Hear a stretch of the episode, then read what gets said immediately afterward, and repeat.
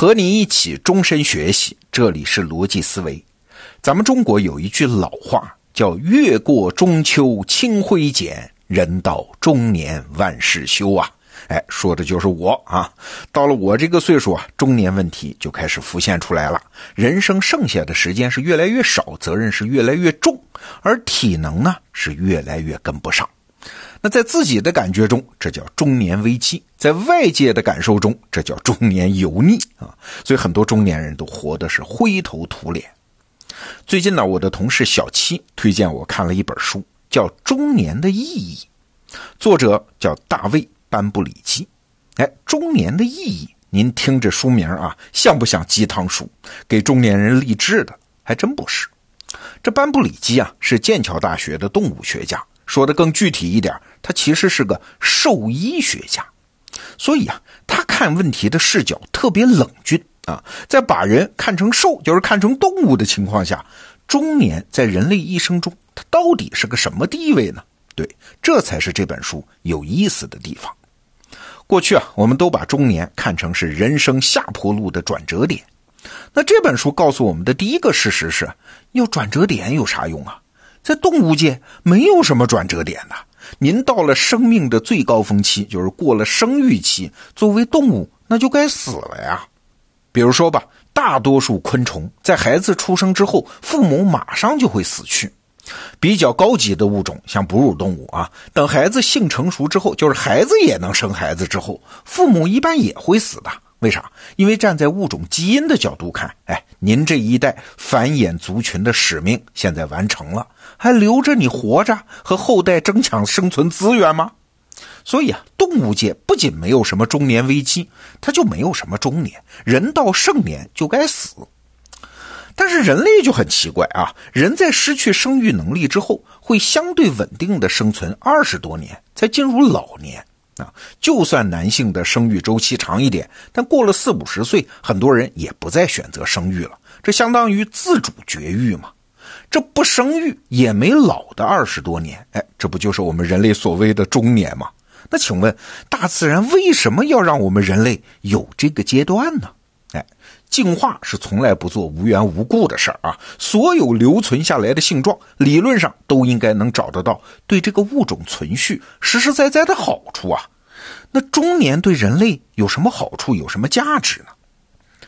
表面上啊，我们看到的全是中年的坏处，比如说我中年之后体能精力确实是不如从前，脸上的皱纹也多了，头发陆续变白，那还是好的呀。像我那是头发日益稀疏啊。那才是更残忍的真相啊！那这请问他就是下坡路吗？哎，这本书的作者班布里基他是个兽医学家，哎，那个冷峻的判断就来了。他说这不是什么下坡路，是你人生的分工变了。您是一中年人，这孩子基本也生完了吧？那你还要留着那么光溜的皮肤、浓密的头发干什么呀？那是年轻的时候给你吸引异性用的呀。现在这部分能量要节省下来啊，干更重要的事儿。什么事儿啊？帮助你的后代更成功。哎，这就牵扯到一个问题了：人类的后代和其他动物的后代有啥不一样？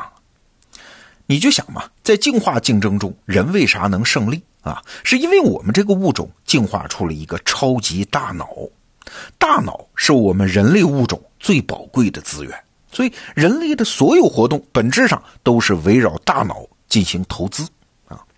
那青年时期呢，我们是给自己的大脑投资，以惊人的速度吸收知识、消耗能量。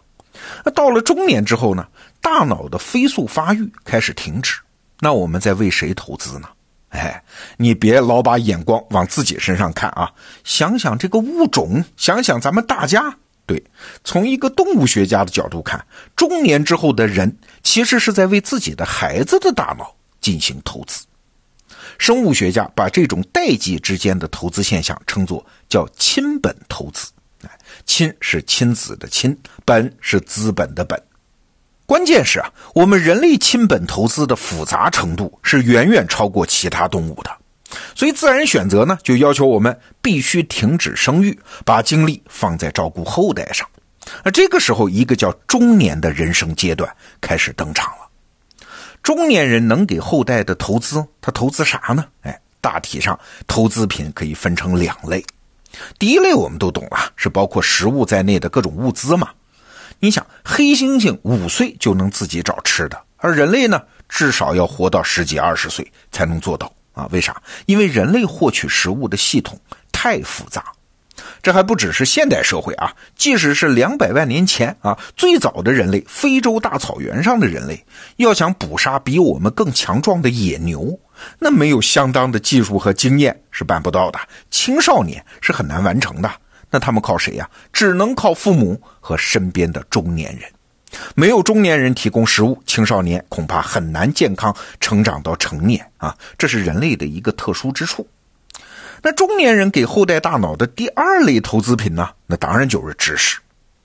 孩子大脑发育到一定阶段，光有食物是不够的，还需要信息啊！你得知道你的天敌是谁呀？谁是盟友啊？哪里有食物啊？哪里有危险啊？这些其实都是信息。那人类是怎么获得信息的呢？哎，主要是两种方式，一种是跟其他生物一样，都写在基因里了啊，代代相传。另外一种获取信息的方式是咱们人类独有的，那就是跟长辈学习嘛。第一种方式就是基因传递的好处是靠谱啊，传递的准确。那第二种呢，就是跟长辈学习的方式呢，好处是快，在同一代人当中，信息可以迅速大量的横向传播和普及。哎，这个时候咱们中年人可就派得上用场了。我前面说啊，中年人的身体各方面都在衰退，但是请注意啊，有一点并没有，那就是中年人的大脑。中年人的大脑不仅不比年轻人差，反而达到了一个持续的巅峰状态。有一项研究就发现啊，人的大脑的认知能力在二十多岁开始增长，迅猛增长，到四十岁左右达到顶峰，但是啊，之后二十多年几乎没有变化，直到进入老年才开始下滑。你可能会问啊，这不科学吗？中年人身体各项机能都在老化，这大脑它凭啥不老化呢？对，班布里基这位兽医学家就说了，中年人的大脑不是没有老化，它只是切换到一种能耗更低的运转方式啊。人类的大脑啊，是一种在演化中不断博弈、不断平衡、不断妥协的结果。比如，大脑接受感官信息的能力变弱了。比如说视力、听力，它确实变差了，但是处理信息的认知能力它变强了呀，像语言能力、数学能力、推理能力就变强了。而损失一点感官信息，对人类演化几乎是没有威胁的啊！别忘了，人类是群居动物，一次狩猎中那些需要敏锐感官和强健体能才能获得的信息啊，比如说什么注意猎物的脚步声、捕杀猎物这些活儿，哎。交给年轻人干就行了，而狩猎能不能成功，大多数靠的是中年人的经验、技术和计划。好了，我们小结一下啊，人类为了帮助后代发育出更成功的大脑，所以我们演化出了中年这个人生阶段。中年人在体能的巅峰时刻为后代寻找食物，接着体能减退，智力又达到了巅峰啊，继续为后代传递信息。啊，反正啊，就是在不同阶段变着花样为后代的大脑进行投资。那如果从进化的角度看中年啊，就有一个坏消息和一个好消息。坏消息是呢，一个人他其实就是一个进化的工具啊，你的一切存在都是为了维持这个物种的繁衍啊，这一点所有物种都一样，所以所有的人生阶段也都一样。这一点都不美好啊！对于我们中年人来说，但是进化论它对生物它就是这么解释的。那好消息是啥呢？是中年不是衰退期，而是分工的转变期，把体能上的悠长切换为大脑上的悠长。一个中年人感受到的所有危机，其实都是为了让大脑保持在巅峰状态而付出的代价啊！就这么简单。所以结论来了啊！第一。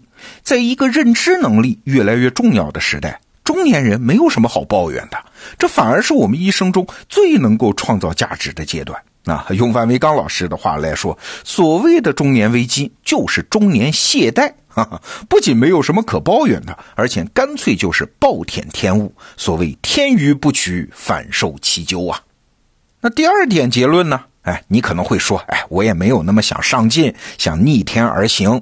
那好啊，那你就顺应一下自然吧，那就承担起一个中年人应该承担的责任啊，对自己的孩子或者是泛指的人类下一代的大脑进行投资，多帮帮年轻人，也算是尽到了中年人的义务。